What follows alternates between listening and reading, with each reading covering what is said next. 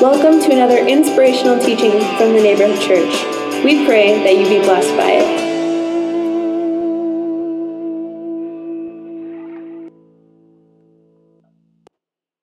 And to go to Bible college, they wouldn't let you in unless you owned a great big study Bible. So my dad and my mom brought me, bought me this Bible.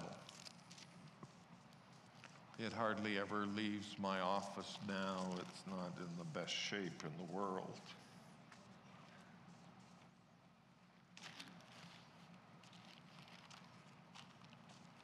But I still use it and I I mark it up.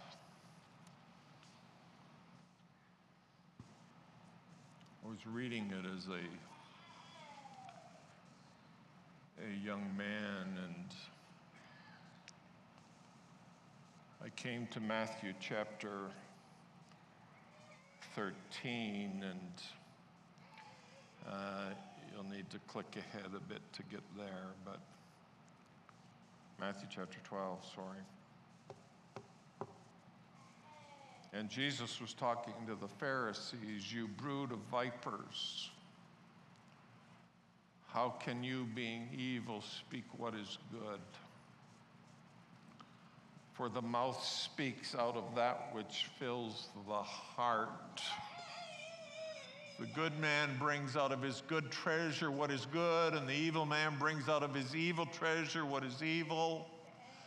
But I tell you that every careless word that people speak, they shall give it an accounting for it in the day of judgment.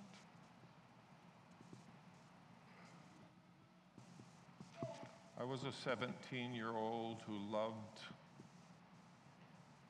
controlling the room. Who love to be the center of attention, who love to have lots of comments. And I read that verse, the end of it, verse number 36. Every careless word that people speak Shall give an accounting for it in the day of judgment. And I thought to myself, oh God, I'm in trouble. Because I wasn't being careful about my speech. I was being anything but careful. I would do almost anything to get a joke, a laugh.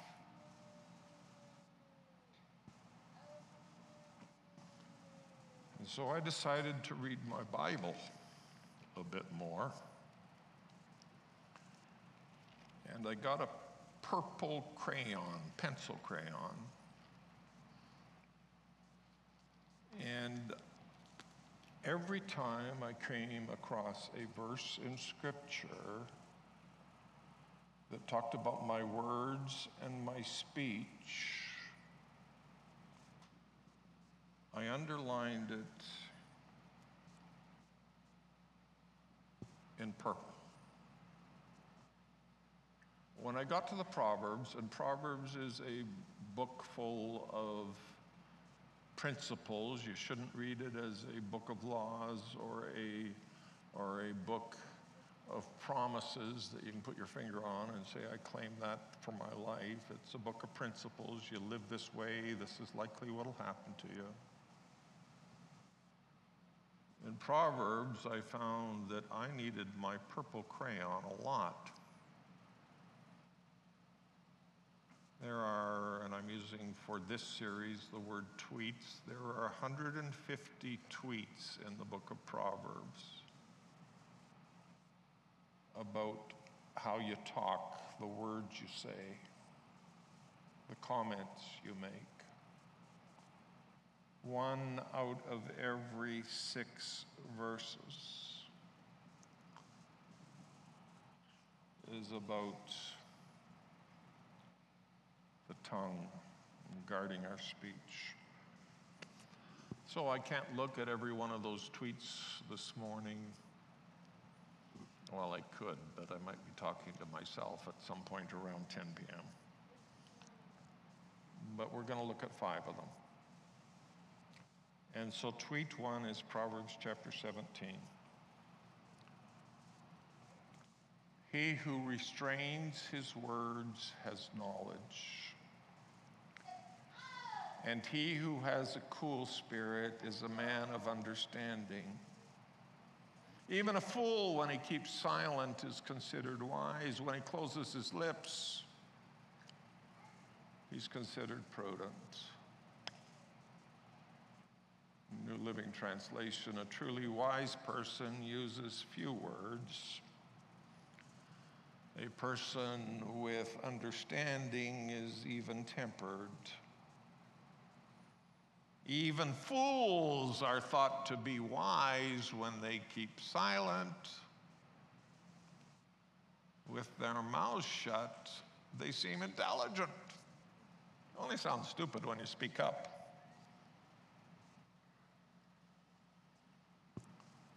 Most of us here today, and certainly including myself, have difficulty managing our words and managing our speech. But this verse calls us to be people of cool spirit. Matthew Henry, in his commentary on it, says, uh, not speaking with heated passion. Not speaking with heated passion. New Living Translation translates it even tempered.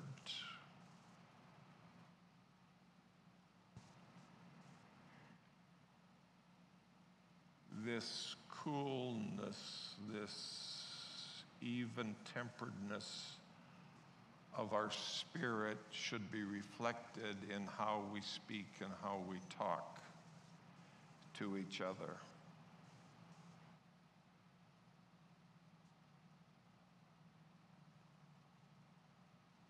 We need to be cool. Last night at Saturday church, I asked everyone if they thought I was cool. Most people are quite kind, they nodded their head. But our oldest son yelled from the back, No!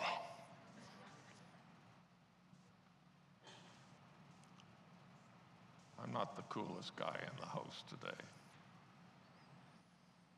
but I do try to be cool.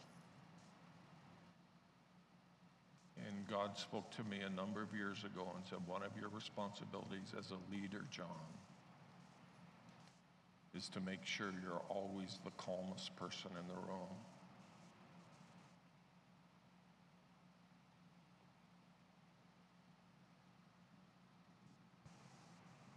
He who restrains his words, his knowledge,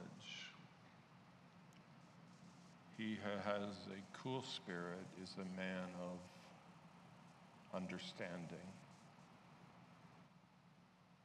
You can lose friends. You can work really hard at your job for 10 years, 15 years, and build a good reputation, and people can love you, and you can lose all of that in two minutes of hot temperedness.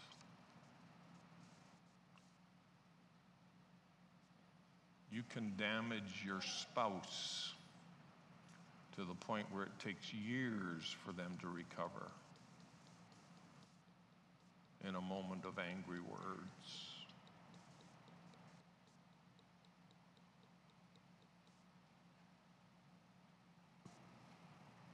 Wisdom calls us to have a coolness of spirit that makes us think before we talk.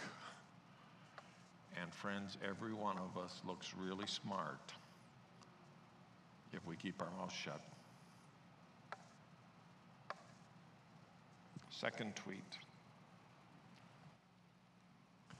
He who gives an answer before he hears it is folly and shame to him. New Living Translation. He who answers a matter before he hears it, it is folly and shame to him. There's many ways we blow it in this area. Have you ever tried to have a conversation with somebody, and we've probably all been guilty of offending in this way,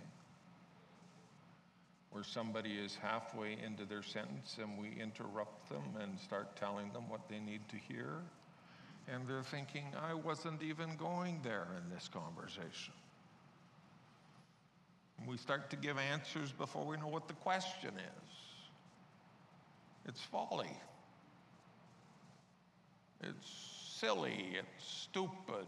Uh, New Living Translation and New American Standard Version seems to seem to both agree what it is in their translation. It's folly and shame to us.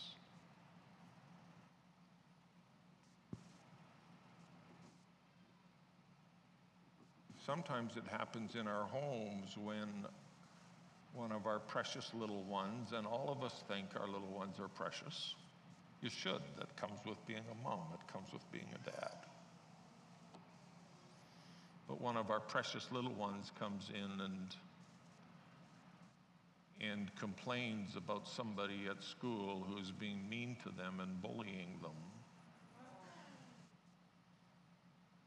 We hug them and come to their defense right away and never ever think that maybe they're the ones who started the fight.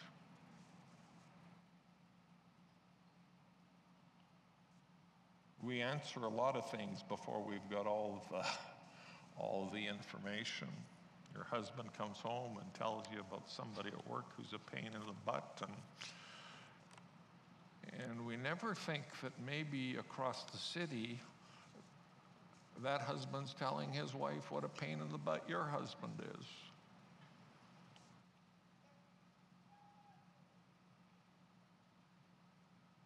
We jump to conclusions so quickly and so easily.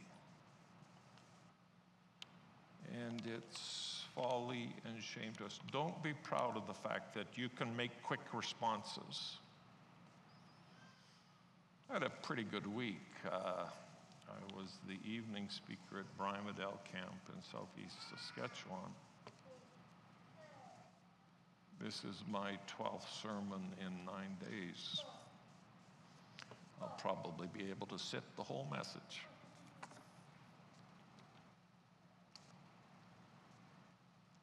But one wonderful thing the Lord gave me as a gift this week I had to get out of the city pretty quickly after church last Sunday because I was preaching Sunday night in southeastern Saskatchewan. And I packed really, really good, I thought, until I got to Brimadel. And I'd left my briefcase and my laptop at home. I avoided 400 emails this week. And most people it didn't bother at all because I'm pretty slow at responding to my emails. And often the reason I'm slow at responding to my emails is because earlier in my email career, I'd read the email and I'd go, and then say, How do I get that back? And you can't get it back. Go somewhere.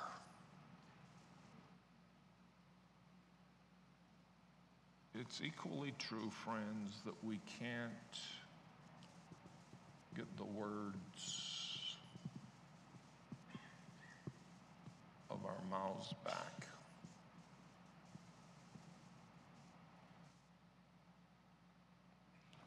So, wise people listen, wise people think, wise people consider the circumstances, wise people wonder how they would respond if they had walked a mile in that person's shoes. Wise people consider the other side of the story, and there's almost always another side. Third tweet Proverbs 15 and uh,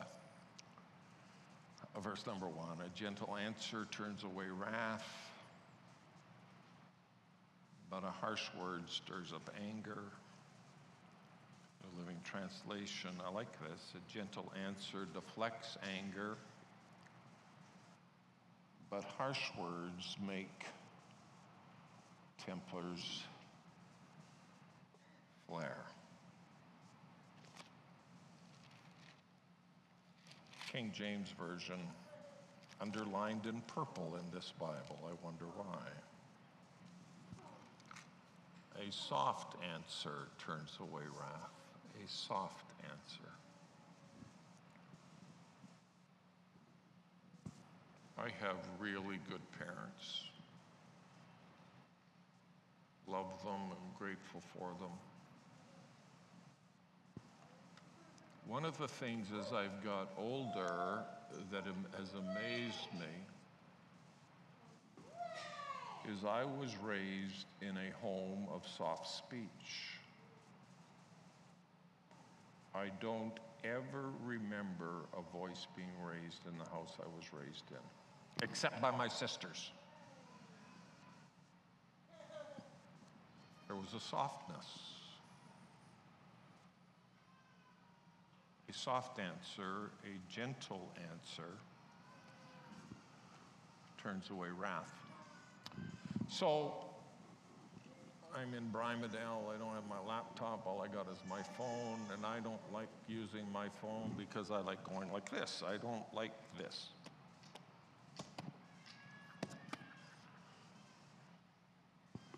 Because I end up having to do it over about six times, usually before it's right. So I wasn't using my phone yet, but I tried to do a little bit of studying on my phone. So I typed in talking soft. And uh, an article came up on why speaking softly is an effective classroom management strategy. So I'm going to read you Michael Linsin's words here. A small change in the way you do things and how you speak, move, or relate to students could make a big difference. Your voice is a good example. Most teachers talk too loud. They turn up the volume because they believe the louder they are, the better the students will listen. But it isn't true. I don't know if that's true or not, but that's his opinion on soft speaking. Tweet number four. He who despises his neighbor lacks sense, but a man of understanding keeps silence. New Living Translation, it is, a, it is foolish to belittle one's neighbor. A sensible person keeps quiet.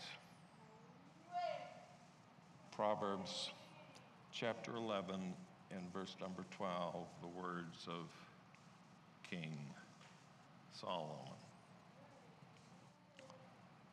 You despise your neighbor, if you belittle your neighbor, if you find it really easy to make negative comments about people, uh, it's foolish. It's not sensible. There's a screw loose. Something is missing upstairs. There's a lack of sense. And we've all heard things like with eyebrows raised a bit. Did, did you know that? Or wink, wink. Were you aware that? Or uh, I don't want to be one to gossip, but this is just between you and me.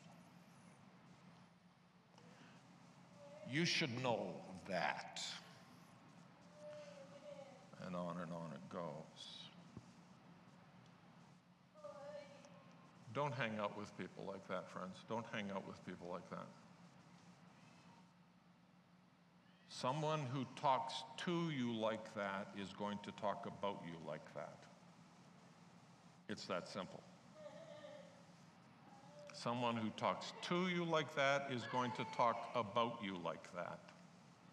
Stay miles away from them. They are not going to be good for your soul. I've got a direct quote now from Reverend John Drisner. It is difficult to control the information that comes to you, but you must control the information that comes from you.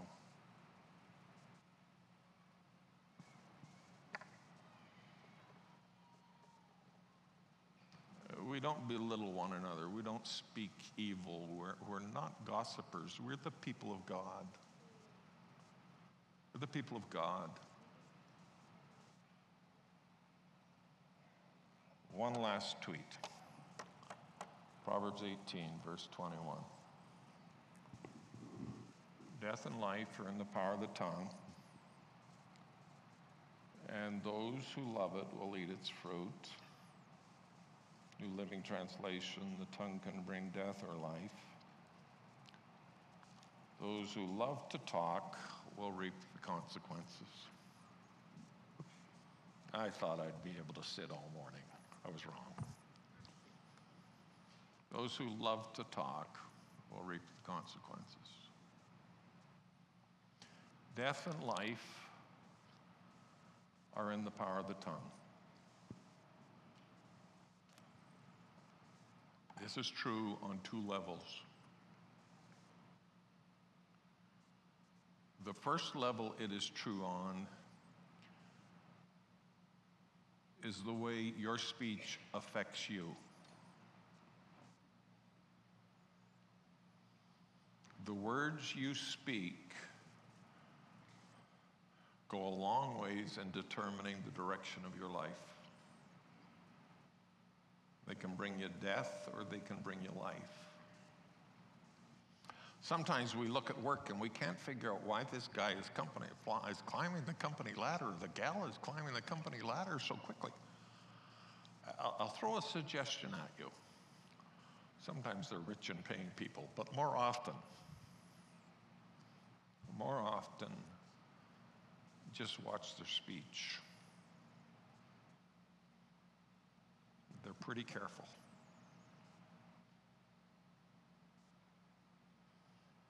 Guarding your speech can bring life to you. And this foolish talking that has a comment about everything, this talking that just, well, I just love to talk. I can't help it, Pastor. You reap the consequences of that, and it's not life giving.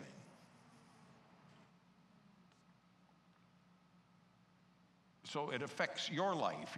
The words you share can affect the life and death that come to you. But the words we share to others can be life giving, or they can suck the life out of people.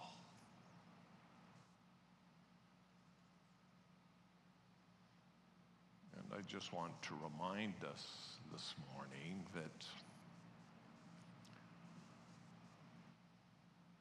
most of us here are the people of God. We're Christians. If you're here today and you're not yet a Christ follower, we challenge you to keep coming back and learn about Him because Jesus will only bring you life and He'll bring you abundant life, life in abundance. But, friends, we are also to be life givers in our speech. Because our master is a giver of life. And so people who, who hang out with us should say, Wow, I enjoyed being with her. I love it when us two guys get together because when we're together, I just feel so full of life, so energized, so encouraged.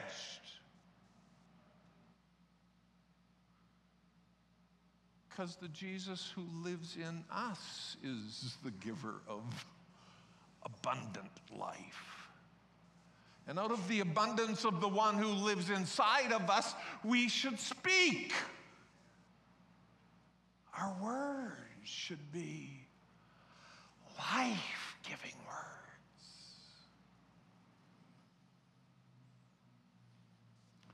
So King Solomon had a dad named King David. And most of us have learned a thing or two from our dad.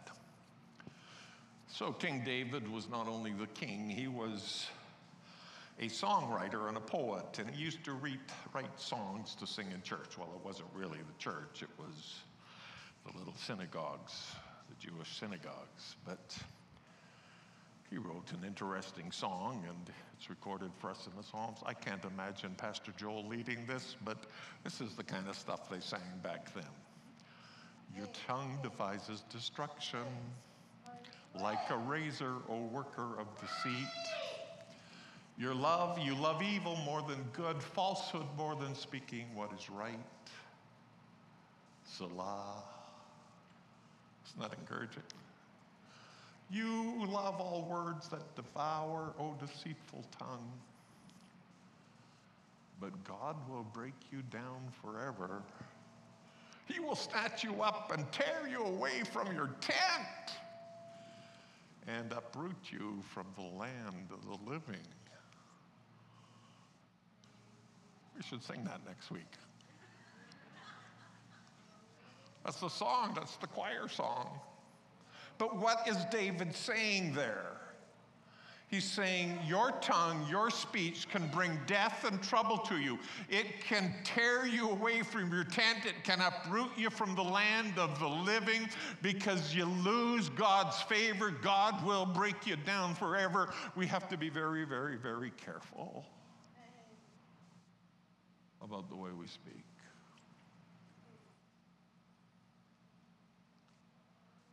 And so I end with this.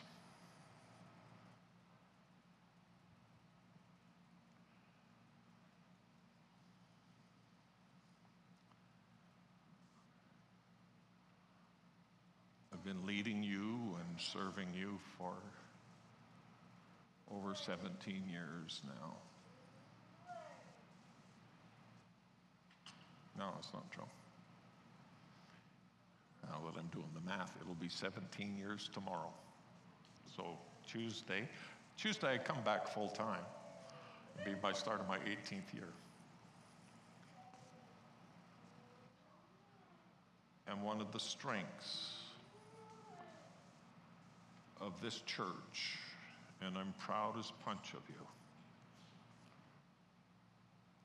is that this been has been a church that's been life giving with its words. It's been a church that encourages one another. It's a church that loves one another and ministers grace and accepts one another. And I bless you for that. Because that's the way Jesus is.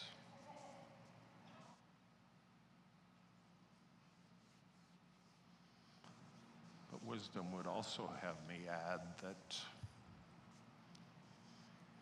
in the last period of time, I don't know what it is six months, eight months, 12 months, 18, I don't know what the month is.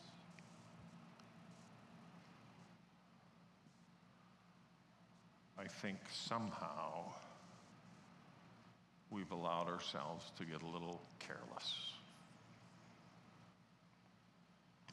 with our words and our comments speech.